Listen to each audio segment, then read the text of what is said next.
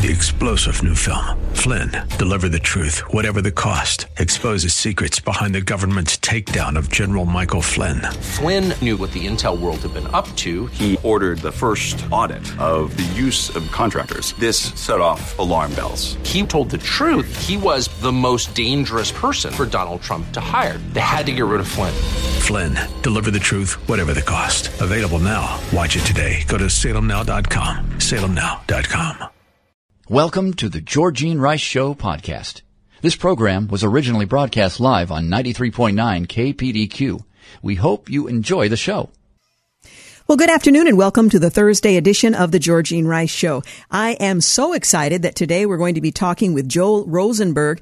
His latest, this is a nonfiction book, Enemies and Allies, an unforgettable journey inside the fast moving and immensely turbulent modern Middle East. He, uh, in the book uh, chronicles conversations he's had with the leaders in uh, Middle Eastern countries that might surprise you. We'll talk with him beginning at the uh, second half of this hour, and I think we're going to straddle uh, into the second hour of the program as well. Joel Rosenberg joining us later this hour. Well, the big news story President Joe Biden just a short time ago announced that all employees, all employers rather, with more than 100 workers will be forced to require coronavirus vaccinations or test their employees on a weekly basis. The mandate will be announced or was announced this afternoon, um, expected to affect as many as 100 million Americans. You want to work? Your employer has more than 100 uh, employees. You're going to have to get the vaccine, the president says, or will have to be tested regularly, weekly, in fact. Well, the expansion rules uh, mandate that all employers with more than 100 workers require them to be vaccinated or test for the virus weekly, affecting about 80 million Americans and roughly 17 million workers at health facilities that receive federal Medicare or Medicaid. Also, will have to be fully vaccinated, according to the president. He said uh, he will have OH, OSHA make a rule requiring employees of companies to be tested. Companies uh, will have to pay for the testing but they can pass the cost on to employees. So this mandate is not going to be financed by the federal government. The weight of it, not only doing the testing, but the cost of it will be borne by these companies. The president also uh, signed, plans to sign an executive order to require vaccination for employees of the executive branch and contractors who do business with the federal government. Contractors uh, with no option to test instead. So if you are a contractor with the federal government, you must be vaccinated or you will no longer be used. There's no option for a test. That covers several million more workers. Well, in addition to the vaccination requirements, King Biden uh, is moving to double federal fines for airline passengers who refuse to wear masks on flights or to maintain face covering requirements on federal property in accordance with the Centers for Disease Control and Prevention guidelines. Now, the rule would also require that large companies provide paid time off for vaccination. So you're going to have to uh, absorb that cost as well, which the president says, or excuse me, King Biden says you can pass on to your employees. According to Forbes, businesses that refuse to comply with the mandate will open themselves up to a hefty fine of nearly up to and nearly $14,000 per violation. I don't know if that's per day, per employee, but $14,000 per violation. In July, the White House press secretary Jen Psaki told reporters that a federal vaccine mandate was not the role of the federal government. Well, she was right. It still isn't the role of the federal government, and yet, here we are. We'll talk more on that at a future program. Meanwhile, Taliban officials have reportedly agreed to allow 200 Americans U.S. permanent residents and holders of other Western passports to depart the country on chartered flights today, according to several reports. The Taliban uh, agreed to allow 200 Americans. Thank you, Taliban the U.S. says while groveling. A U.S. official reportedly told Reuters that the group is expected to leave from Kabul after U.S. Special uh, Representative for Afghanistan Reconciliation, Zalmay uh, Khalilzad, or something very like that, urged the Taliban to allow the exit, the first large-scale departure of Americans from Afghanistan since the U.S. ended its withdrawal from the country on the 31st of August. And of course, we are now beholden to the, the Taliban out of the kindness of their hearts to allow this to happen. Well, the Associated Press reported that two Qatari officials say they expect 100 to 150 Americans to depart from Kabul's airport on a Qatari, uh, uh, Qatari, I'm not sure how you pronounce um, that particular version, that iteration of the word, uh, from that flight that had delivered humanitarian aid to Afghanistan. Well, the official told the Wall Street Journal that the flight was not an evacuation flight, uh, as all of the passengers hold foreign passports and, if required, visas for their destinations and have been ticketed by the airline. The reports come after the Taliban had been in a standoff with organizers of several charter planes who were attempting to evacuate Americans and at-risk Afghans from an airport in the southern city of Mazar-e Sharif. The Taliban claimed that they would let passengers with valid travel documents by their definition leave, but that they were preventing the planes from evacuating several hundred people because many of those at the uh, northern airport didn't have the required papers. And again, that's their assessment what was acceptable to them. U.S. Secretary of State Antony Blinken said Tuesday the U.S. was in communication with the Taliban looking to end the standoff over the charter flights at the northern airport. We've been assured all American citizens and Afghan citizens with valid travel documents will be allowed to leave, he said. So we are uh, hoping that the Taliban lives up to its promises which would be out of character. And Jen Psaki, in a press uh, conference earlier today, suggested that they behaved rather businesslike uh, in their dealings with the U.S. and Americans trying to leave the country. This days before the 20th anniversary of 9 11, 2001, and a much stronger Taliban. Well, Antony Blinken is being blasted over the Afghan FU, uh, F evacuees being allowed to hire Uber to leave U.S. military bases. Now, part of the reason for that is the vetting process was not sufficient in Afghanistan.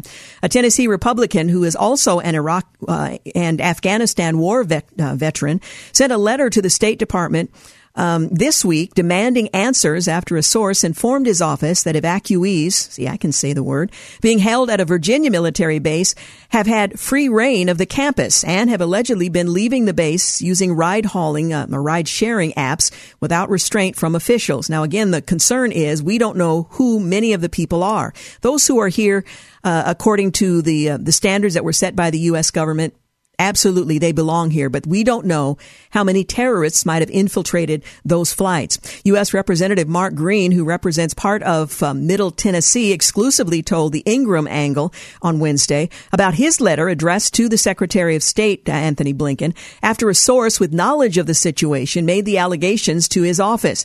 Well, Green wrote to Blinken asking for information regarding allegations that not fully vetted Afghan evacuees staying at Fort Pickett have basically um, had free rein of the complex and have even been allowed to leave despite not having completed the vetting process. The lawmaker told um, uh, Laura Ingraham at the issue. Uh, uh, that the issues are uh, happening elsewhere um, uh, than just Fort Pickett.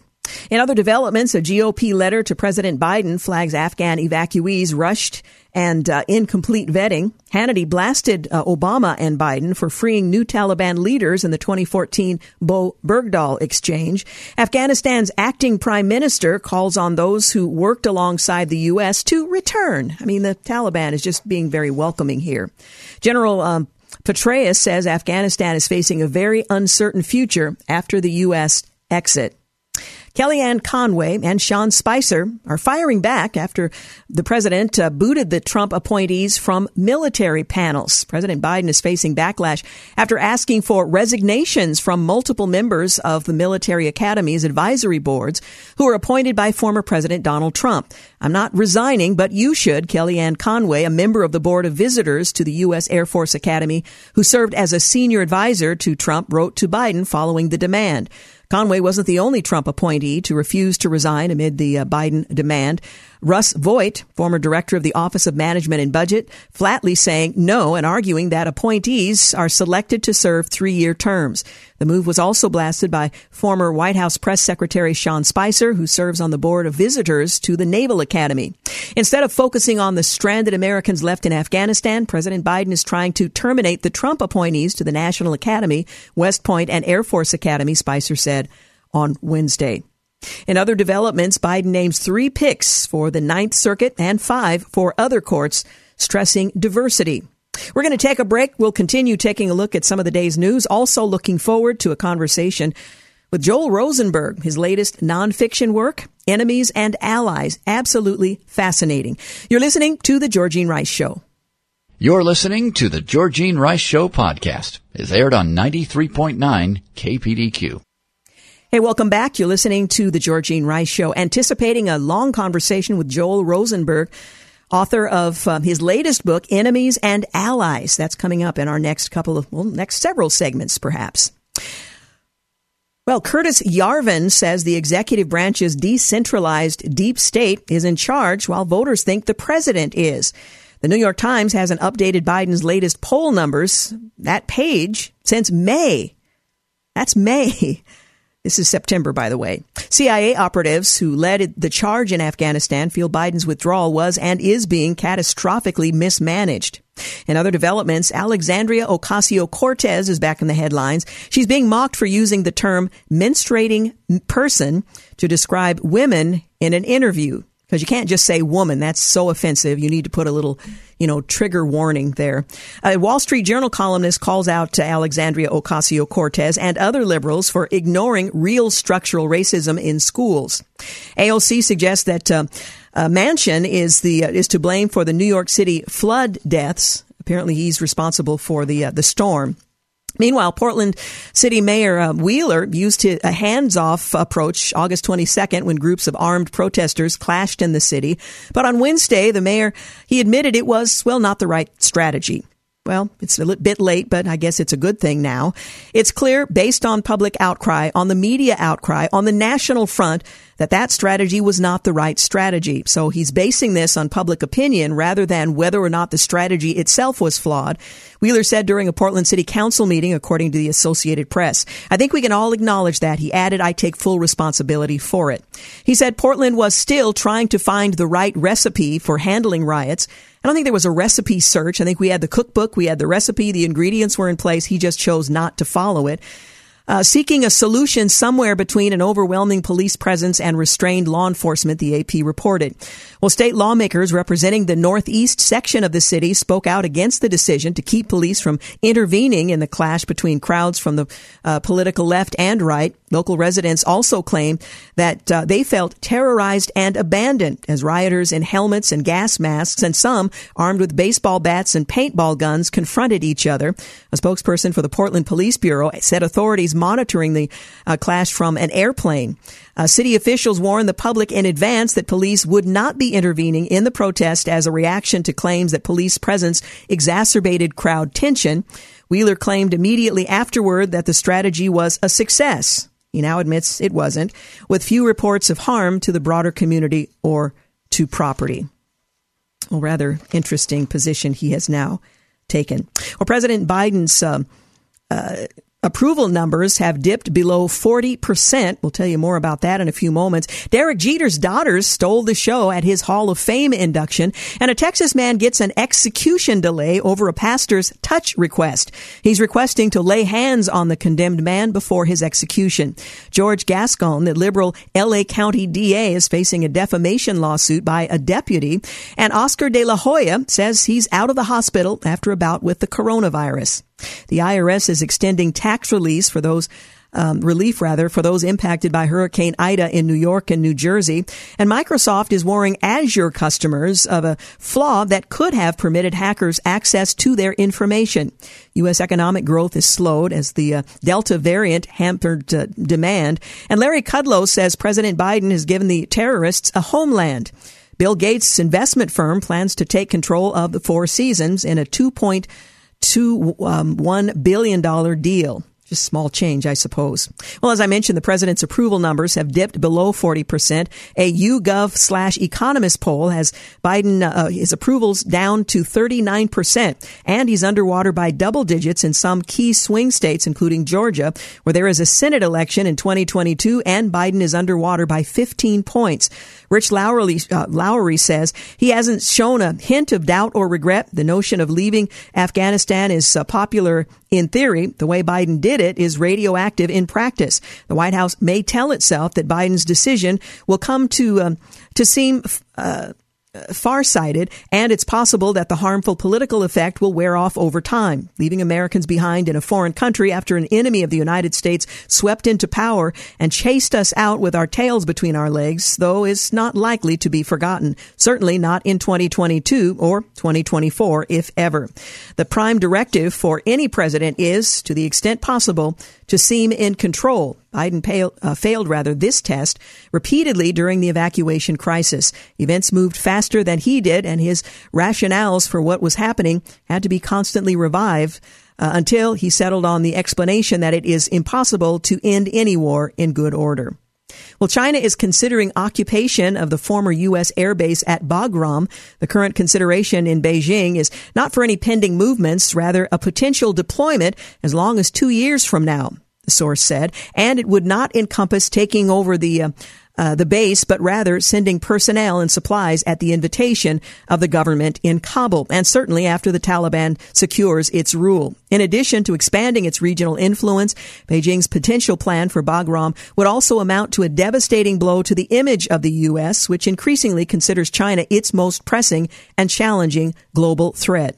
Keith McCarthy points out that your tax dollars funded construction of the Bagram Air Base, and for 20 years our troops sacrificed to defend it. Then the president abandoned it and our allies in the middle of the night. Now China is reportedly looking to exploit his failure. Well, the Biden administration plans to sue Texas over its abortion law. The Justice Department will lead the charge. The president believes he may have uh, found his Afghanistan distraction. The story notes the Biden administration has faced pressure from Democrats and abortion rights groups to take action to stop the Texas restrictions after the Supreme Court allowed them to take effect. Dr. Albert Mohler runs through the many different faces Biden has put on over the years when discussing abortion, beginning with life begins at conception.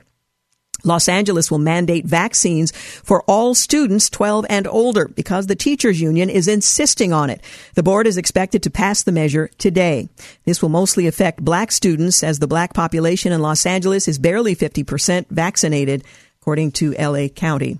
A Portland uh, school university professor has resigned over progressive demands.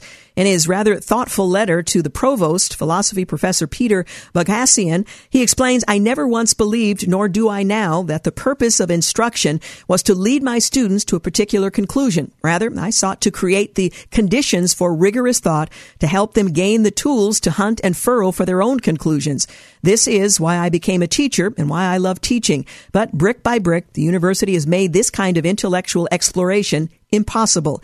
It has transformed a bastion of free inquiry into a social justice factory whose only inputs were race, gender, and victimhood, and whose only outputs were grievance and division. Hmm. Well, a white woman in a gorilla costume threw eggs at Larry Elder, the black candidate trying to unseat the current governor of California. Barely a word from the liberal media because Larry Elder doesn't fit the profile of an acceptable black man. And then she and one of her accomplices attacked, uh, attacked rather a man who defended him. Candace Owens rightly points out that a white woman wearing a monkey mask throwing an egg at a black man walking down the street, pretty sure this might be a hate crime. But again, no interest here, nothing to see. He's a Republican. He's a conservative. Well, President Biden is set to announce that federal employees will be required to be fully vaccinated against the coronavirus during an address to the nation, which he gave just a short time ago. That extends to contractors, federal employees, and others.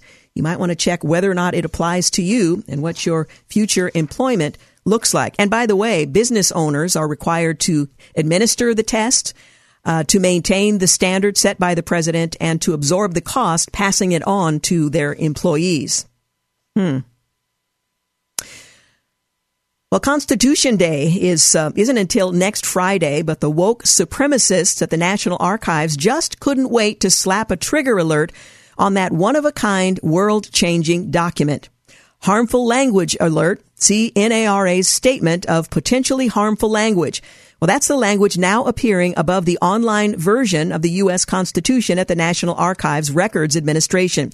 Same with that other offensive piece of parchment, the Declaration of Independence. Click on the accompanying link to either of them and you'll be taken to a page that apologizes to the handful of snowflakes who might have triggered, been triggered by the language and may be harmful or difficult to view or that may reflect outdated, biased, offensive, and possibly violent views and opinions. So there you have it. The founding documents which um, African Americans and other minorities tethered their future hopes uh, in the republic on, rejoiced over, argued on behalf of. Now just too much to take. Wow.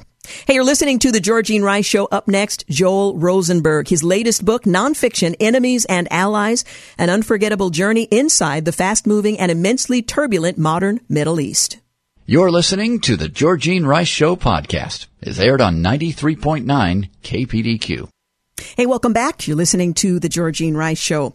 Well, my next guest, Joel Rosenberg, has released his newest nonfiction book, the first in several years.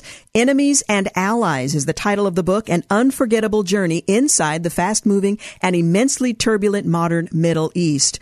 Well, it skillfully and clearly explains the importance of the sometimes encouraging and sometimes violent yet rapidly shifting landscape in Israel and the Arab Muslim world. It explores vital questions about the threats posed by radical and apocalyptic Islamism and the efforts to make peace in the Middle East 20 years after the 9-11 terrorist attacks on the U.S.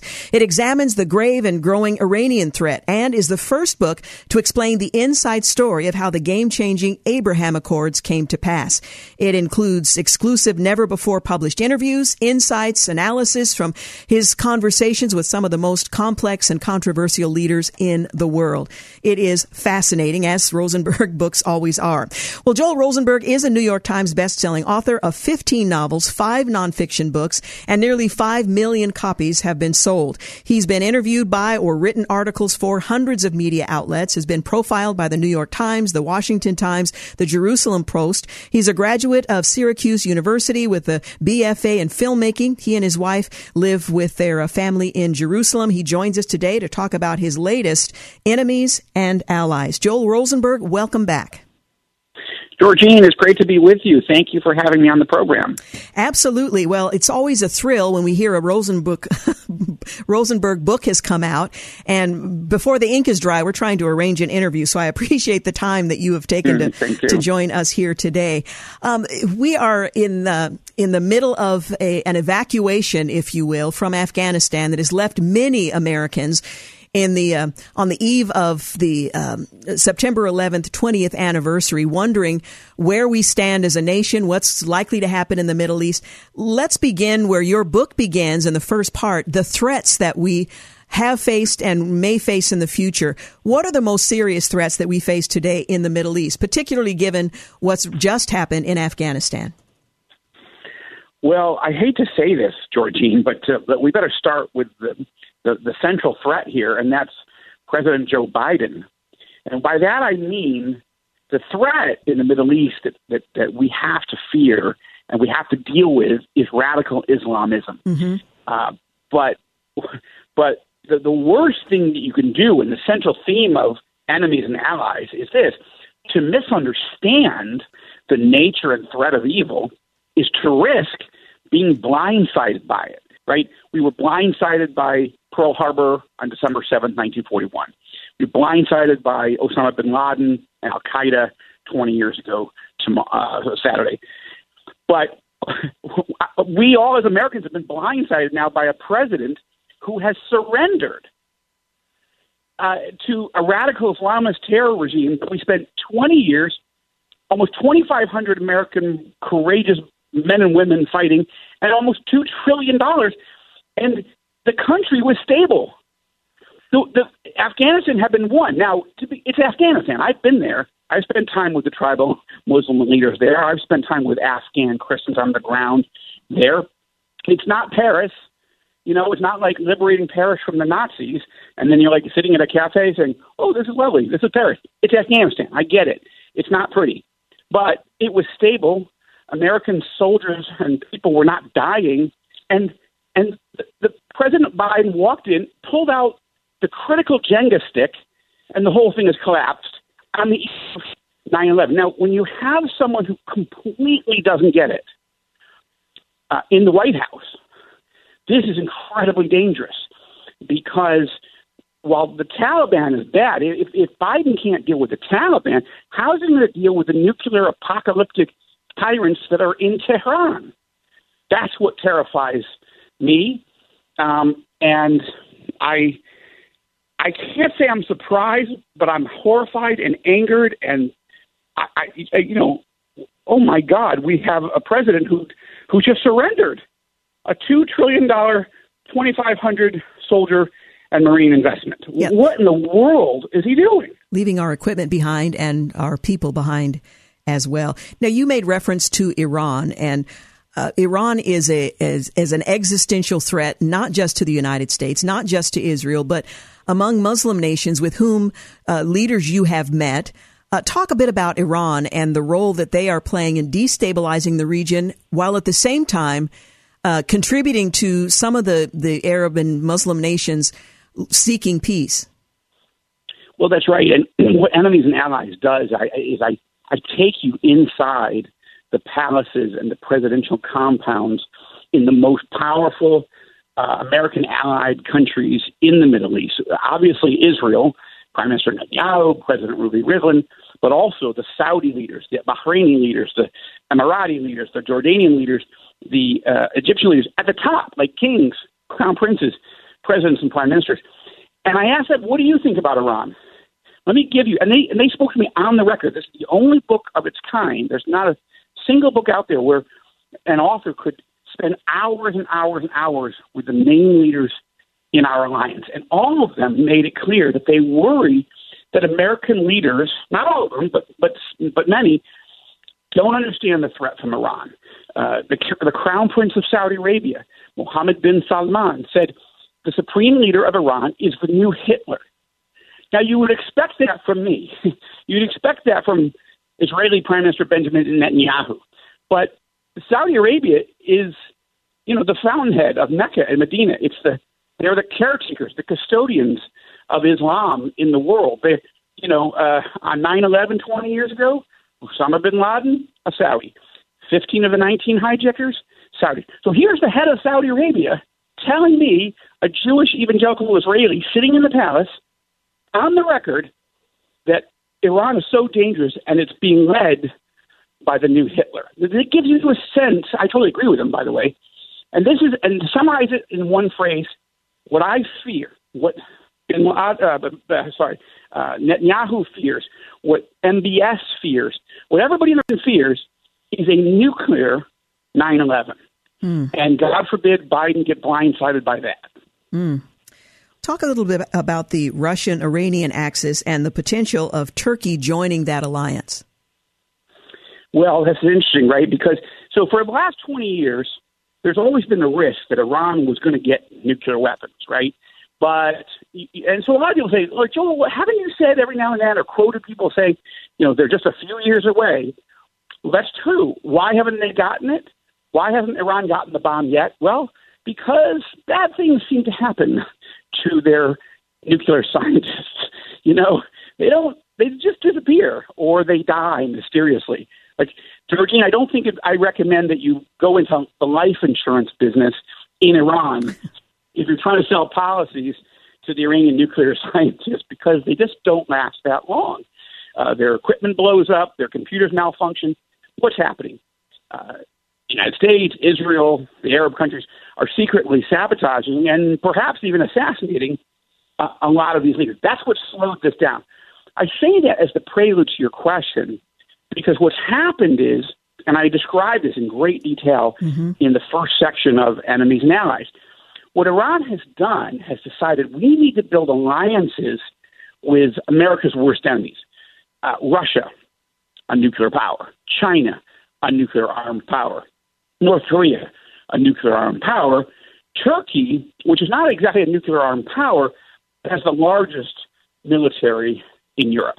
And that's what is happening. Iran is building these close ties with people they totally disagree with ideologically, politically, and have had huge conflicts with with historically. But they all hate America they all hate the West, and they're all banding together in an incredibly dangerous alliance. And that's something that I, I don't see people talking about. They talk about Iran almost as though Iran's operating by itself, mm-hmm. but it's Putin, Vladimir Putin in Moscow, that's selling Iran nuclear technology, that has sent Russian nuclear scientists to work in Iran's uh, illegal nuclear industry.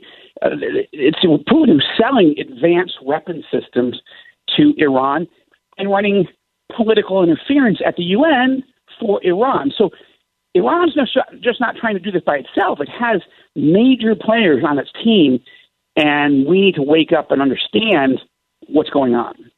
We're talking with Joel Rosenberg, his latest book, Enemies and Allies An Unforgettable Journey Inside the Fast Moving and Immensely Turbulent Modern Middle East. Some fascinating conversations he has had with world leaders. We'll talk about that when we return.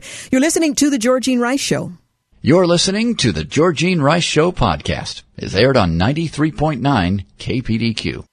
We're back. You're listening to the Georgene Rice Show. I'm continuing my conversation with Joel Rosenberg. His latest book just released, Enemies and Allies. Now we know what happens in the Middle East, for better or for worse, affects the entire world. Rosenberg in his book says uh, that he takes you inside the royal courts and capitals and introduces you, the reader, to the most powerful figures in the region. In the second half of your book, The Opportunities, you share some of the encounters you have had with the Saudi crown prince, with the United Arab Emirates crown prince, with Egyptian President Abdul, with President Donald Trump, Jordan's King Abdullah, with uh, former Vice President Mike Pence, the U.S. Secretary of State, former CIA Director, former Prime Minister Benjamin Netanyahu, and more. This is really an, an amazing list of who's who. Can you kind of walk us through how these I mean, you're an evangelical uh, man with a Jewish background, how these encounters began. I think it started with the um, uh, the Prince uh, Abdullah, Jordan's uh, King Abdullah. Yeah, that's right, Georgene. You remember from a number of years ago, I had written um, a, a trilogy of novels in which ISIS, the, the terror group, uh, captures chemical, chemical weapons in Syria and that, then starts planning attacks against the United States, against Israel, and against Jordan. And in the course of those three novels, uh, uh, ISIS plots the assassination and tries to assassinate uh, King Abdullah of Jordan and blow up his palace and take over his kingdom. Now, what I did was he, he King Abdullah is such a fascinating figure. He was the former head of special forces. He was a commando. He never planned to be a king, uh, but he he he wanted to be in the military his whole life. His uncle was the crown prince, but at the last minute, his father, King Hussein, made Abdullah the, the, the crown prince, and he became the king when the when the king died. So what happened? I made him a character by name in my series. Now that's not the brightest move, perhaps, Georgene. if you if you live across the river from a man who you know you're you're in the novel, people are trying to kill him and they're blowing up his palace. Now, what happened is one of his advisors read the book, one of the books, and and then gave it to the king and said, Your Majesty, you have to read this. And he said, Why? He said, Because you're in it. He said, What do you mean I'm in it? It looks like a novel, a political thriller. He goes, Yeah, but you're a character in the book. He's like, What? So he takes two days and he reads the entire novel. And rather than banning me from the kingdom forever, Georgene, which he really could have done, he invited my wife and me to come for five days to get to know him and his inner circle. And I tell this story in the book. It's so fascinating. We, when we when we had lunch with him, we had lunch, we had dinner, we we went to a military training exercise with him. He put us in his own helicopter and sent us all over the country to meet people and learn things. But when we had our first lunch with him, he said, "You know, Joel, I was wondering where it would be fun to meet you for the first time." And I thought when I got up this morning, you know, he did blow up my palace in his book. Maybe I should bring him to the palace. And uh, you could see, I said, well, it is lovely, Your Majesty. And, and he said, I see that you made me a character, but my staff, you fictionalized their names, but I can see who's who. So I've bought copies of your book, Joel, and I've given them to my staff, and I'll I'll say to somebody, hey, you're this is you on page forty seven. You don't make it through the terrorist attack. You might want to read that. just a very funny interesting moderate Muslim monarch. what in the world am I doing there? But it was a novel that actually that piqued his interest, invited me in, and I said, "Hey, would you be interested in meeting other American evangelical leaders who love Israel, but would, but they need to understand the perspective that you have?" And he said, "Let he said let's put together a delegation together, and I'll welcome them here into Jordan." And that's what we did, and I. I ended up leading six of those types of delegations to all these different countries at their invitations. And it was absolutely fascinating. And in Enemies and Allies, I, I tell those stories.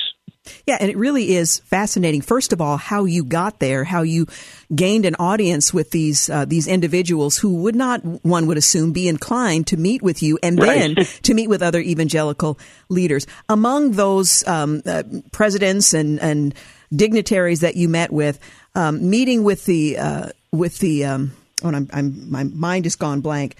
Um, you're probably thinking of the Saudi crown prince. Thank you. That is exactly what I'm thinking. Controversial MBS, Mohammed bin Salman. Yes, yeah, talk well, a little bit about that, how that came about, and really kind of the the prelude to uh, the the notion of peace with Israel came up long before it was a popularized subject across the globe. Well, that's right because because I, I actually have to start just slightly back before that because we went to the United Arab Emirates, and we were the first Christian delegation ever to be invited to meet with the crown prince there, whose name is Mohammed bin Zayed, MBZ. And in the course of our conversation with him for two hours, you know, it wasn't a five minute photo op or a cup of coffee. It was two hours together with him. And he's and I said to him, listen, you need to understand something about evangelicals. We love Israel. You can't shake us on that because you know because the UAE didn't have a peace treaty at that point with Israel. I said we we love Israel theologically. It's in our theological biblical DNA. So it's not political. So you just need to know that. Now, the second thing you need to know is that Jesus commands us to love our neighbor. So we we do love our neighbors, and we don't have an exact plan how to make peace with the Palestinians, but but we want you to know it's not a zero sum game. And third, we're commanded to pray for the peace of Jerusalem, and we're looking. It's been a long time since an Arab leader made peace with Israel. Who's going to be next? And he, MBZ, leaned forward and said, It's going to be me, Joel. Hmm. I'm ready. We said, What? And so we ended up having this fascinating conversation. Now, that conversation at the time was off the record. So we had this huge headline United Arab Emirates is going to make peace, but we couldn't come out and say it. And we kept our word to him. And and last August, a year ago August, sure enough, MBZ, uh, working with Netanyahu and President Trump, announced that he was making peace with Israel. And I was at that signing ceremony at the White House on September 15th of last year. And so that set into motion us going to Saudi Arabia, where the Saudis are not yet ready to make peace with Israel, but I think they're actually weighing it. And you look at their actions, they didn't they didn't put the kibosh on for countries making peace with Israel last year. They could have, right? They could have thrown sand in the eyes, you know, thrown a monkey wrench into the system. They didn't. In fact, they publicly praised these four countries. What's more, they're allowing Israeli planes to fly over Saudi Arabia for the first time in history mm-hmm. to get to the United Arab Emirates. And third, Crown Prince MBS, with whom I had not just one meeting, but on two trips, he invited me, hours and hours with him, and even more hours with his inner circle. He had a, a secret meeting last December with Israeli Prime Minister Netanyahu, Israel's uh, Secret Services spy chief, and Secretary of State Mike Pompeo. I can't tell you the details of that trip, but I can tell you that these signs are public and slightly private evidences that the Saudis are moving. They're moving towards seeing Israel not as an enemy, but as an ally. And I'm telling you, these are game changing developments in the Middle East. Oh, absolutely. And this is the only book that tells the story. Yeah, absolutely. Now, what role would you say Iran plays in that decision to consider or, or at least move in the direction of uh, considering peace with Israel?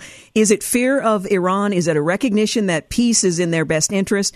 What's the combination of things that, that would lead um, this leader to consider reconciling to some degree uh, with what had been their enemy?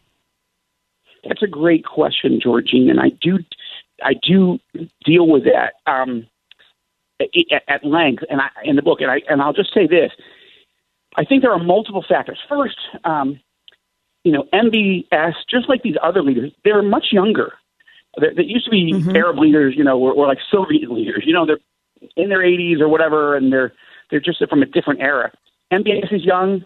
He's trying to change his country's economy and society. He wants women to drive. He wants them people to go to the movie theaters. He's open. There haven't been movie theaters in Saudi Arabia in 50 years.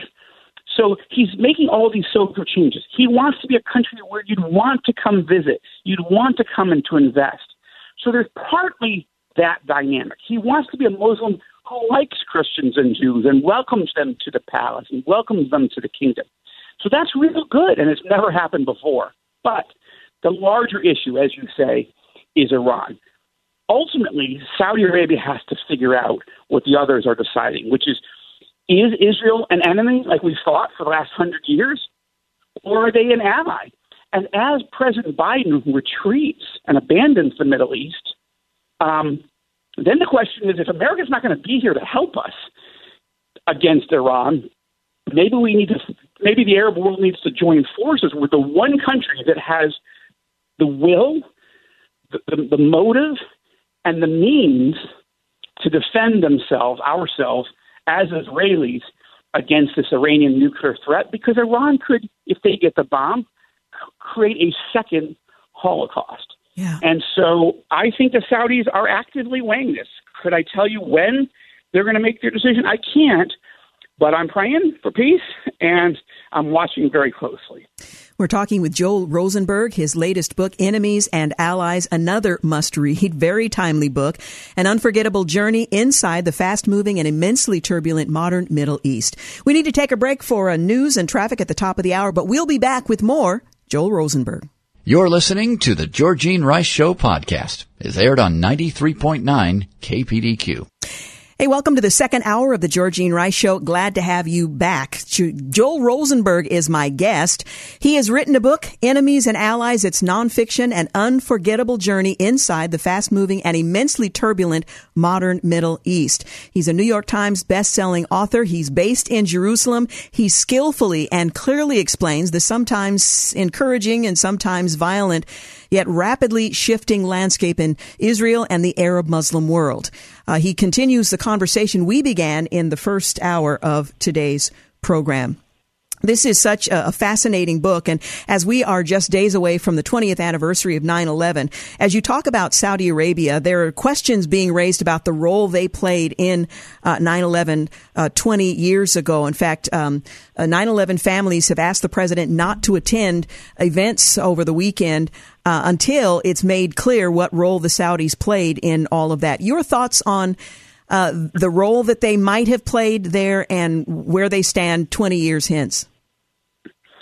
Yeah, it's a good question. Uh, you know, Georgina, I have not seen any solid evidence that the, the Saudi government has actively or even passively played a role in, in planning and orchestrating and assisting and aiding and abetting Al Qaeda in any of that uh, attack um, just the opposite. I think you'd have to say, you know, the Saudis, uh, you know, we were their biggest purchaser of oil.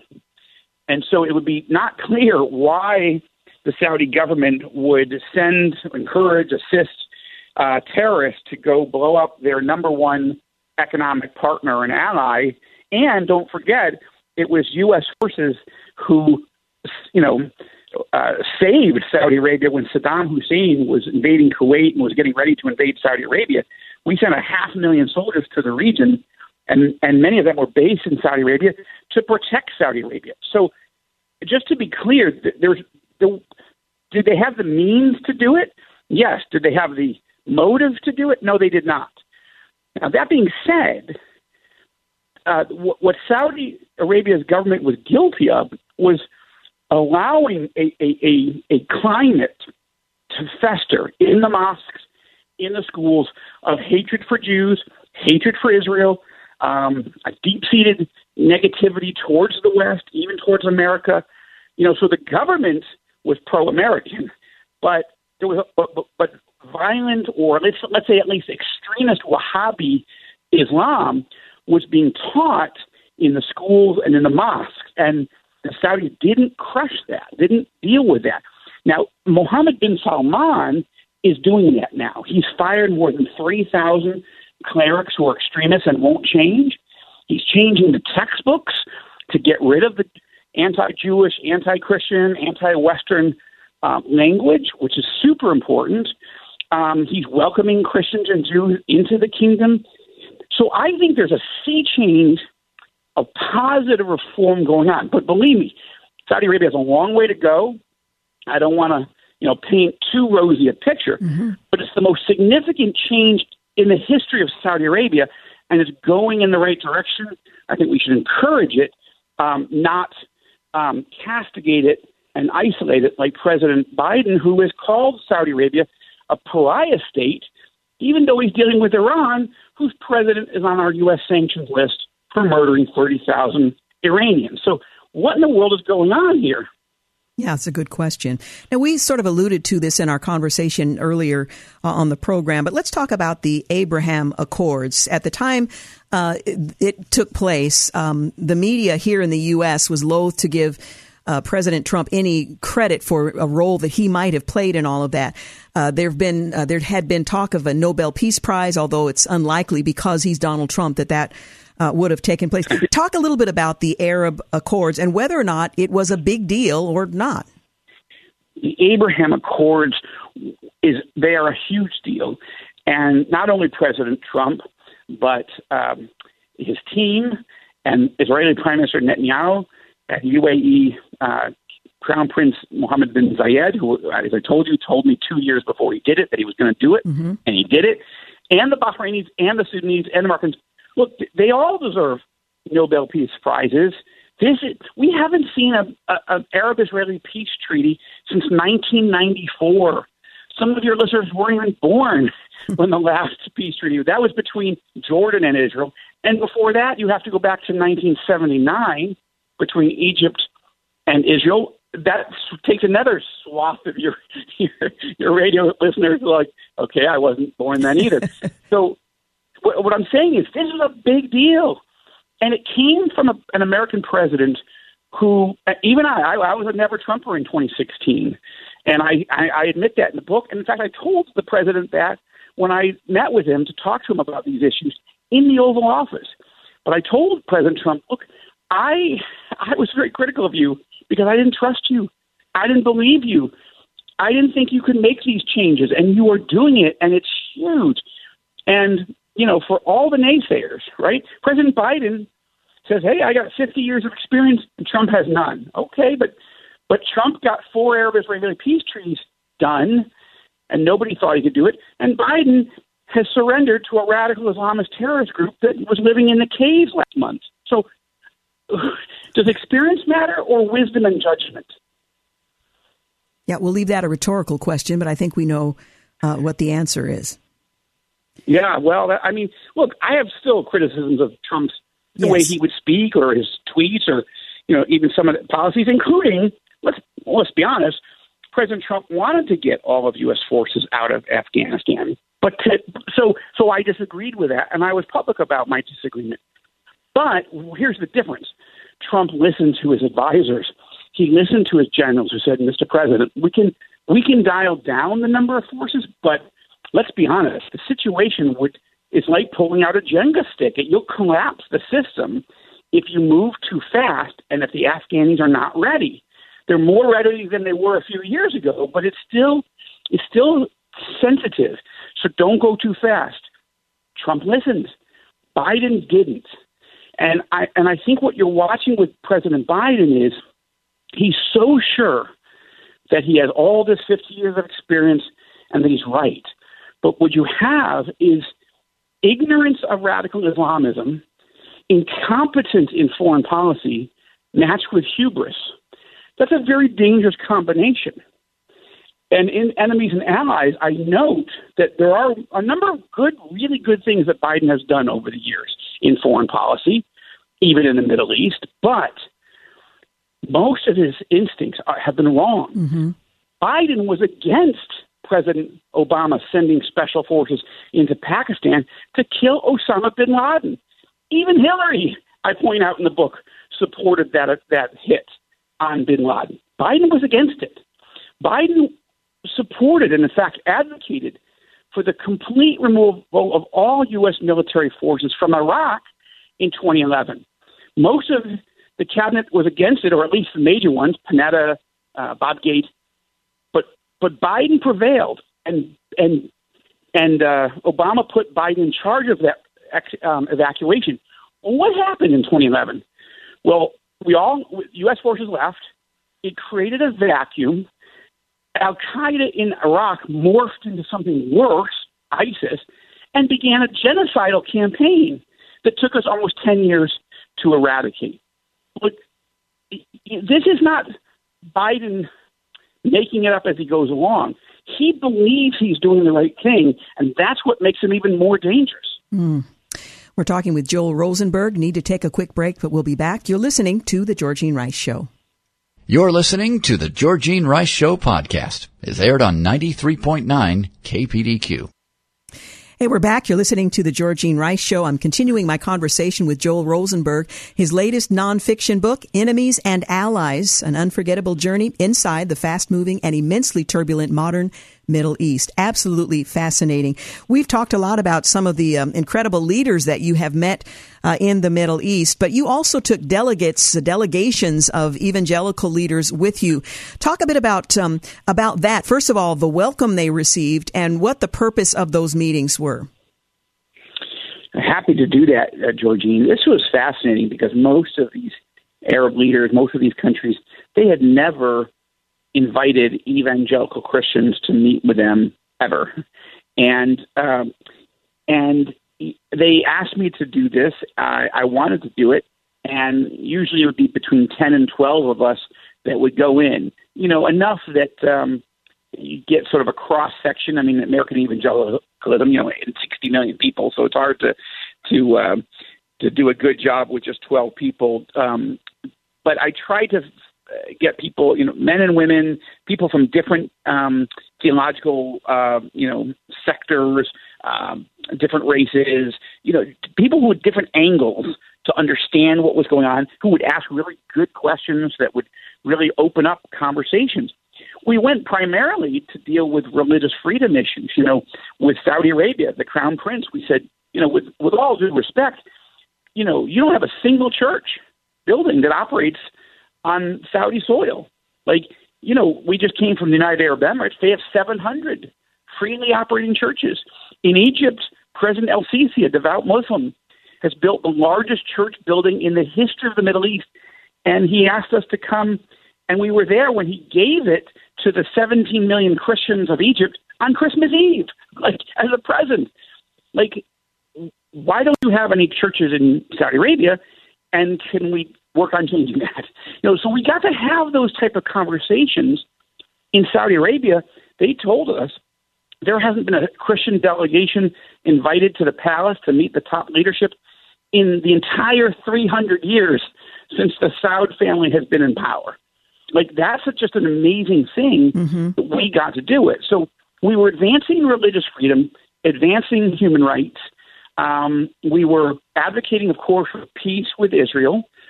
And we wanted to understand how they were changing their textbooks and how they were changing, you know, how they were fighting radical extremism. And, and every country had a slightly different flavor. We focused on slightly different topics, but but overall, no Christian has ever gotten to do it. And we were just totally blessed by God. I, I can't explain really, except for we prayed for these open doors, and God said yes. But I there's no reason why a Joel Rosenberg, Jewish, evangelical, American, Israeli, I'm not a billionaire. I don't have a huge political movement behind me. I, I you know, and at one level you'd say, well, what, what did they see out of this? What, what was in it for them? Well, honestly, they are trying to reach out to the American people, and they're trying to show the American people that they're not the Arab leaders of 20 years ago. that they've made huge changes. Now, honestly, Georgene, there is a long way to go. Mm-hmm. And we've told them respectfully but directly, listen, you're not doing good in this, this, and this areas. And I say these things honestly in the book. Like I'm not going to pull my punches, but I'll do it respectfully because I want to engage them. But but I'm not satisfied with the reforms they've made. But I, I am I do praise the ones that are good, and there are so many that are good that most Americans don't know. Twenty years ago, we were all saying, "Hey, where are the Muslims?" who are saying, "What the heck? You know why? Why aren't Muslims standing up and fighting against these radicals?" And today, there's a lot of leaders who are doing just that, and their stories need to be told, and then we need to keep pressing them for more change. We're talking with uh, Joel Rosenberg. His book is titled Enemies and Allies. It's nonfiction. Just fascinating uh, what God is doing in that region and how he has used him and other evangelicals uh, to connect with uh, leaders in the Middle East. What do you see in terms of the future of peace in the Middle East? I'm reminded of the scripture that says, you know, peace, peace, and then you know, all hell literally breaks loose. What do you see with in the short term and perhaps the long term, uh, the future of peace in the Middle East? Well, the Bible certainly describes in Daniel chapter 9 that there will be a deceptive, even demonic peace that will lure Israel into thinking that this is a good thing, but in fact, it'll be a trap. But the but Jesus himself says, "Blessed are the peacemakers." Right? King David told commanded us to pray for the peace of Jerusalem. Yes. Paul told us to, you know, as long as it depends on us, make peace with all men. So when we pray for peace and we advocate for peace, and then Arab Israeli Arab Israeli peace happened, let's not be cynical and say, "Well, that's that's the Antichrist doing it." I'm like, we're not we're not there yet, and and it's almost like praying for Peter to be released from prison. And when he knocks on the front door, like, ah, oh, that's ridiculous. That's not really Peter. like, you know, I mean, if if God answers our prayers and advances peace and security, we should be grateful and realize this doesn't happen easily. God is moving and attitudes are changing. I'm not saying it's perfect. This book, Enemies and Allies, talks about how dangerous a moment it is because Iran is getting closer and closer to, to the bomb. But some really good things are happening. And we don't have time to get all into all of it. There's there's more religious freedom in the region for Christians than ever in human history. And I would say that we're also seeing more Muslims and Jews coming to faith in Jesus Christ than at any other time in human history. I mean, there's some extraordinary things, but you're not going to hear this on the NBC nightly news. You're not going to see this um, on the front page of the Washington Post or even probably um, the, the Portland Press or what's the, I'm not sure what the local paper is, but you know it's unlikely that in Seattle and Portland and some of our mm-hmm. friends up with you all up in the Northwest that they are watching for this or caring about it. But we need to care, and why do we need to care what's happening in the Middle East? Because it's not Vegas you know, what happens in Vegas stays in Vegas. but what happens in the Middle East, as we've just seen in the last few days and weeks, it affects us all. It affects our sons and daughters who serve in the military. It affects our gas prices. It affects our budgets when we have to spend $2 trillion to go defend ourselves. Like, this stuff matters. And this is the only book that gives you an update right now. What's happening and who's who in the in in the theater uh, of operations there. Let me take you inside the palaces and have the most interesting on the record conversations that a normal person like you and me is ever going to get. Yeah, it really is fascinating. I don't know how you manage to do it every time, but it really is uh, fascinating. And I would encourage our listeners to to read the book "Enemies and Allies." Our brief conversation cannot um, provide all of the detailed information that you place in the book. Now, w- when your readers finish the book, what do you hope they ultimately come away with? Well, uh, first of all, with a, a, a clear sense of, of why the Middle East matters and and what we should be supporting. You know, regardless which party you're in, you know, we need Democrats to be pressing Biden and saying, "Look, we want Biden to succeed." I look me, Joel, a Republican. I want Biden to succeed. I, I'm not a cynic. I'm a critic. Okay? I'm critical of what the president's doing, just as I was critical at times of what Trump did. I want Biden to change. We Democrats need to press Biden to, you know, to not go down the road of appeasing Iran, but instead strengthen our alliances with Israel and the Arab world, help the Saudis make peace. This is, these are good things, and they should be bipartisan. So yes. that's the main thing. And then for Christians, I encourage, and I explain it in the book. I would encourage you to not just not just pray, but financially give to Christian ministries who are embattled um, on the ground in the region. My organization, the Joshua Fund, has released more than $80 million over the last 15 years to strengthen our brothers and sisters on the ground.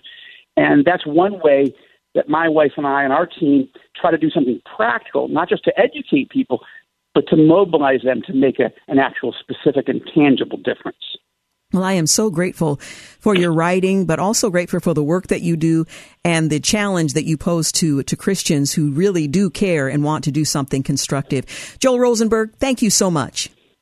Oh, such an honor, Georgina. I, I love being with you. I, I wish it was in person next year yeah. in Portland. Let's let's do it.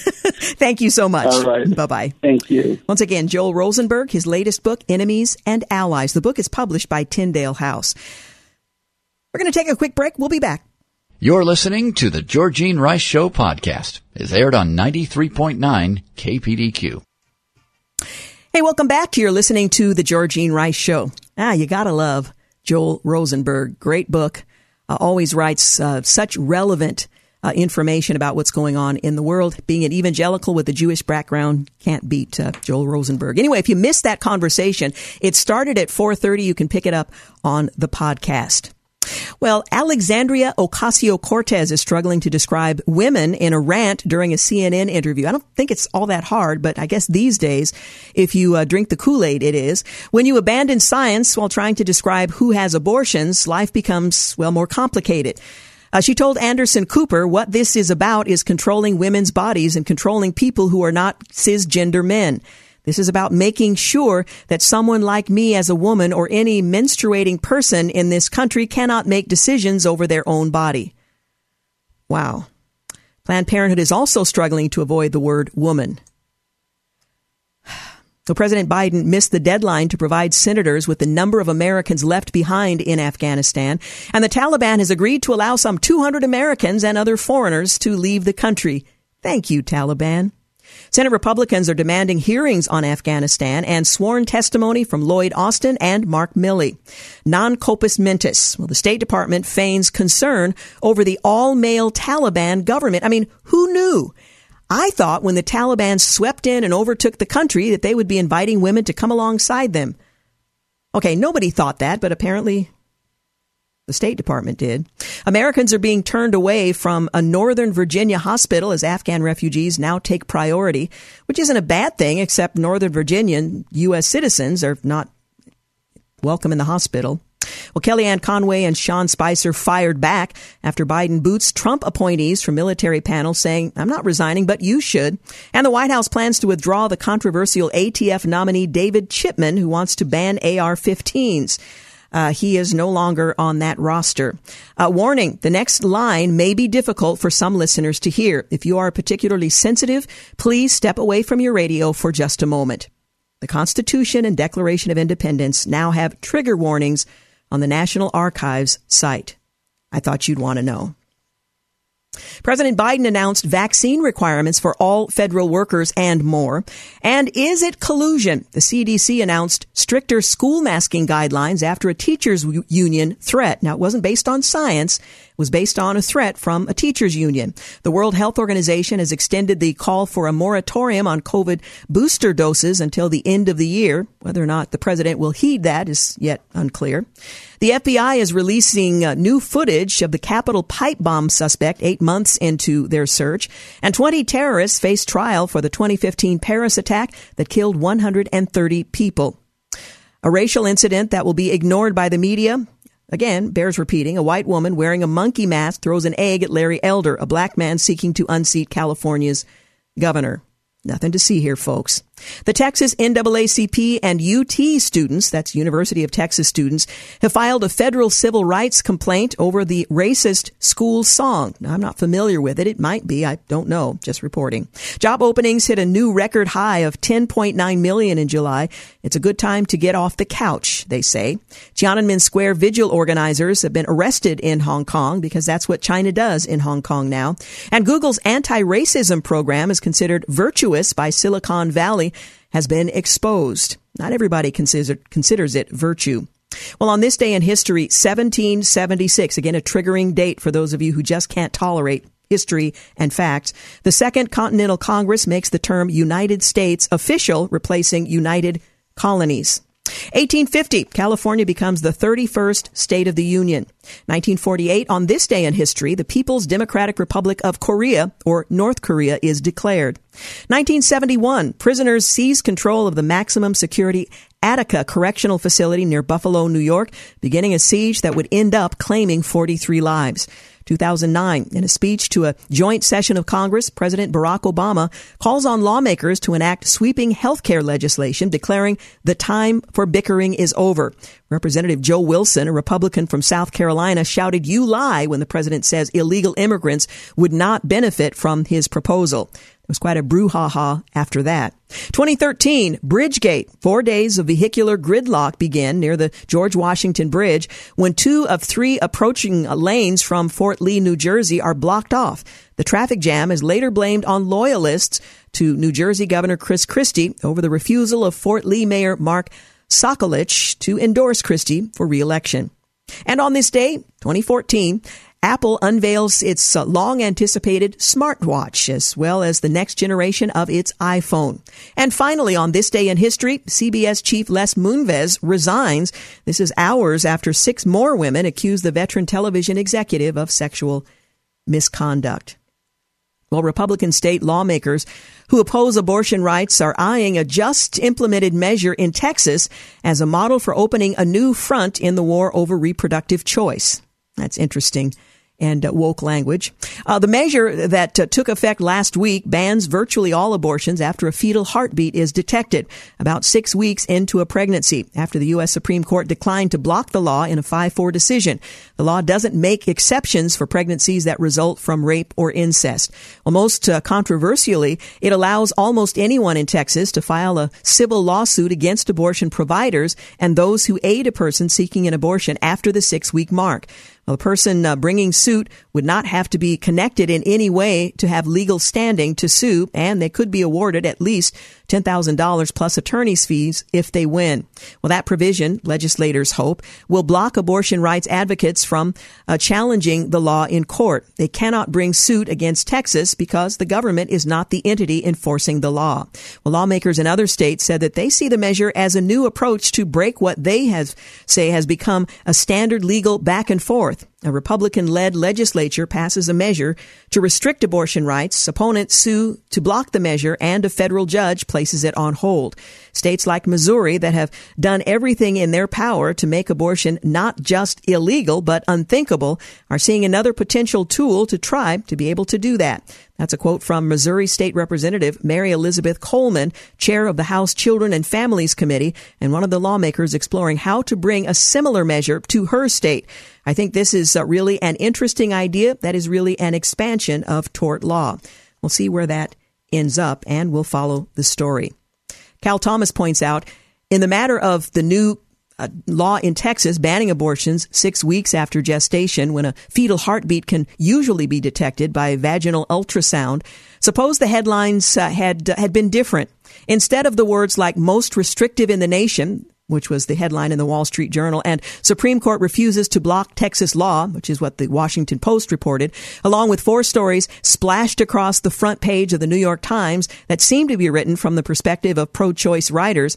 What if the headlines had instead reflected another point of view that took the side of the babies and the women who carried them? Those headlines and stories might have read, Supreme Court decides to protect babies, recognizing Thomas Jefferson's writing about endowed life coming from God. Of course, Thomas Jefferson is disfavored and I may have triggered you. I apologize. Or if that's too long for the headline writers, how about Supreme Court takes side of the unborn? Well, might that have changed the perception about abortion by people who are on the fence or conflicted? Information, including sonograms for abortion minded pregnant women, has been shown to change minds. So has compassionate counseling and adoption services at pregnancy help centers. Much has changed since 1973 when a court majority found in Roe v. Wade that a penumbra was written in the Constitution, which translated into a right to privacy so that a woman could legally terminate her pregnancy without interference from anyone, including the father. Well, since that ruling, the right to an abortion has been extended to include second trimester abortions and to cover babies born alive after an attempted abortion. Virginia Governor Ralph Northam, a Democrat and a pediatrician, has suggested that a baby who survives an abortion should be kept comfortable and resuscitated, and then a discussion would ensue about between the, posi- the physician rather father and the mother. Does this not suggest infanticide? The answer, if you're wondering, is yes. The definition of penumbra is revealing the partial or imperfect shadow outline, the complete shadow of an opaque body. That's what it means. If that sounds unclear when applied to the Constitution, that's because it's unclear when applied to the Constitution. Then Justice Harry Blackmun, who used the word clearly, was not a textualist in the way Justice Antonin Scalia was. It appears he read his own bias into the Constitution when he could find no justification for abortion elsewhere. Judges reading into the Constitution their own biases, even prejudices, have long been a problem. It is a power the founders uh, never intended, and the courts, and especially the Supreme Court, to have. Well, the Texas law will still be uh, changed in other ways, as will a Mississippi law the Supreme Court has decided to hear this fall.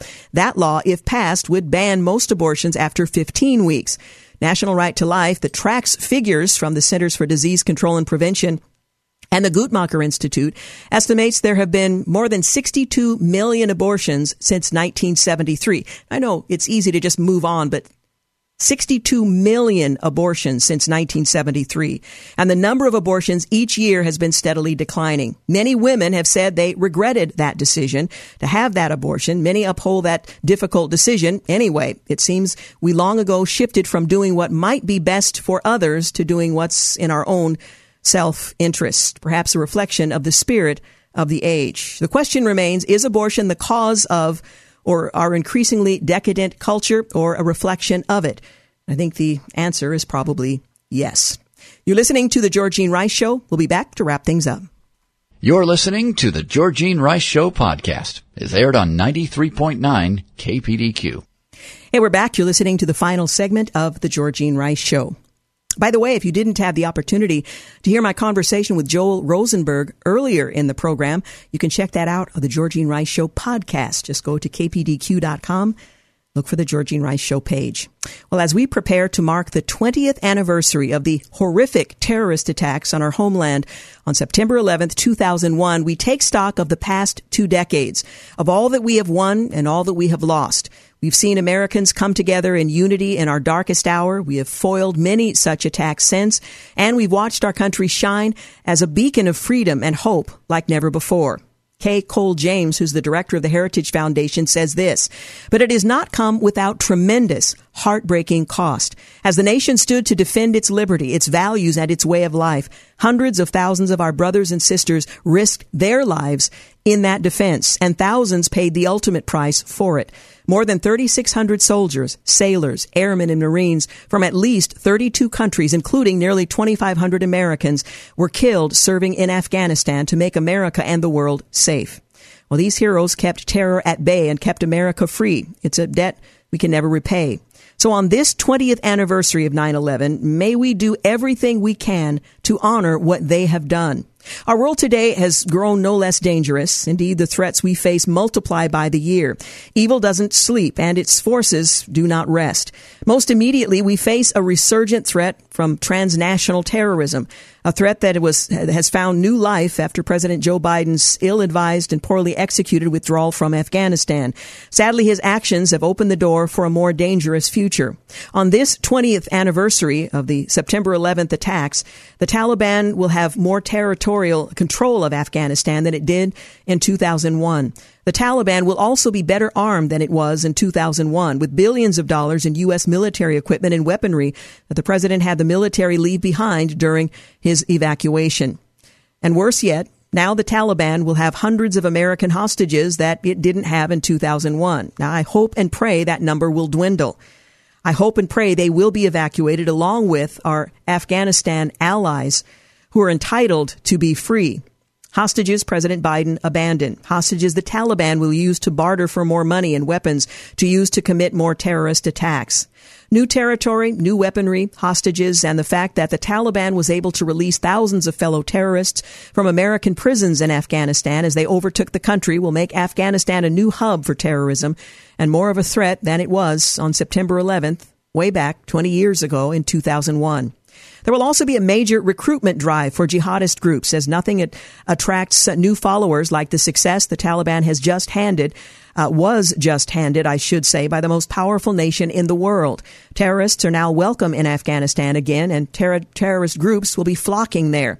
A few days ago, Osama bin Laden's former head of security, uh, Amin al Haq, he returned to Afghanistan after being gone for the past 20 years. Now that President Biden gave up our counterterrorism operations there, he says we can instead strike terrorists using our over the horizon capabilities. Unfortunately, that doesn't match reality. It's difficult to carry out airstrikes or drone strikes when you don't have the intelligence and assets on the ground telling the military what to hit and what to avoid hitting.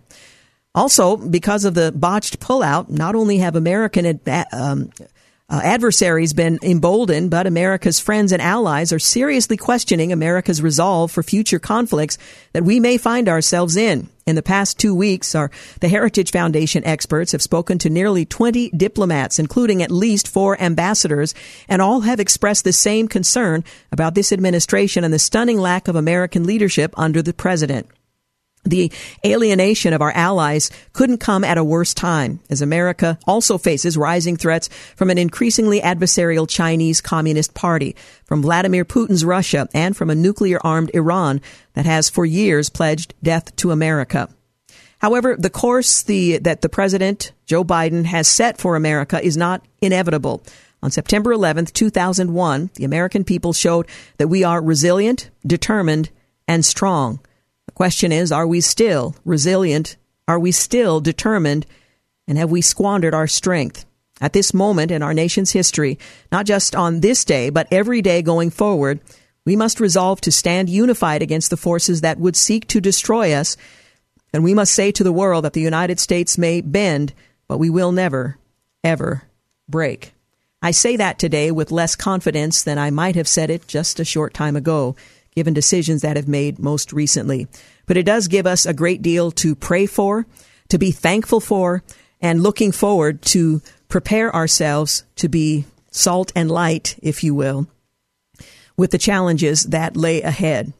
So it is a, a challenging season uh, that we find ourselves in. James Madison said in the Federalist Papers way back in 1788 how would a readiness for war in time of peace be safely prohibited unless we could prohibit, in like manner, the preparations and establishment of every hostile nation? Well, given events of um, recent days, particularly looking toward Afghanistan, it's a, a valid quote. Since September of 2001, we have been reminded on a daily basis, monthly, maybe yearly, to remember those who paid the ultimate price on 9 11, perhaps unwittingly, given uh, the way things unfolded on that day. Most Americans who are 10 or older in 2001 remember exactly where they were on that horrible day. After the first attack and then watching the second attack happen live, we took the, a measure of um, uh, that were prescribed protocols for such a situation uh, in among civilians in that time. Children were in elementary school at the time. Uh, weeks later, we were still wondering what was to happen until the president stood on the ruins of uh, the World Trade Center and announced that uh, our voices would one day, would soon be heard, which was the case. Well, that resulted, of course, in a number of things that included our our foray into Afghanistan. Well, we certainly need to continue praying for those who are left in Afghanistan, those who are nationals, those who, because of their support of the U.S., uh, were entitled to and promised by the United States that they could exit the, the country and we would facilitate that for U.S. citizens who remain in the country and are at the um, mercy of, if a word can apply to the Taliban, they're at the mercy of the whims of a terrorist organization now headed by individuals uh, who are on the FBI's most wanted list, who have bounties on their heads as being among the worst terrorists in the world. And that's where we stand today. Well, the anniversary, the 20th anniversary of 9 11 is coming up. We're going to focus some of our time and attention on that tomorrow. In fact, we have a Jerry Stewart special on 9 11. I hope you'll join us uh, for that. We're out of time. I want to thank James Blend for producing, Clark Hilton, who's um, absent today for engineering, and I want to thank you for making the Georgene Rice Show part of your day. Have a great night. Thanks for listening to the Georgene Rice Show podcast. If you'd like to download a podcast of the show or would like more information on today's guests, please visit the show at kpdq.com or on Facebook. Follow the show on Twitter at grice show and like us on Facebook. And join us live every weekday at 4 for more critical thinking for critical times on 93.9 KPDQ. Three star general Michael J. Flynn, head of the Pentagon Intelligence Agency, knew all the government's dirty secrets. He was one of the most respected generals in the military. Flynn knew what the intel world had been up to, he understood its funding. He ordered the first audit of the use of contractors. This set off alarm bells. The explosive new documentary, Flynn, Deliver the Truth, Whatever the Cost, uncovers the facts behind this scandal. Flynn told the truth. He was the most dangerous person for Donald Trump to hire. I find out the worst enemy that I'm going to face in my life is right here in America. They took my assessment and they wanted me to change it. And I was like, I'm not changing it. They had to get rid of Flynn with in depth interviews, archival footage, and never before seen personal records of the man behind the headlines. I just felt like I was drowning. Flynn, deliver the truth, whatever the cost. Available now. Watch it today. Go to salemnow.com. Salemnow.com.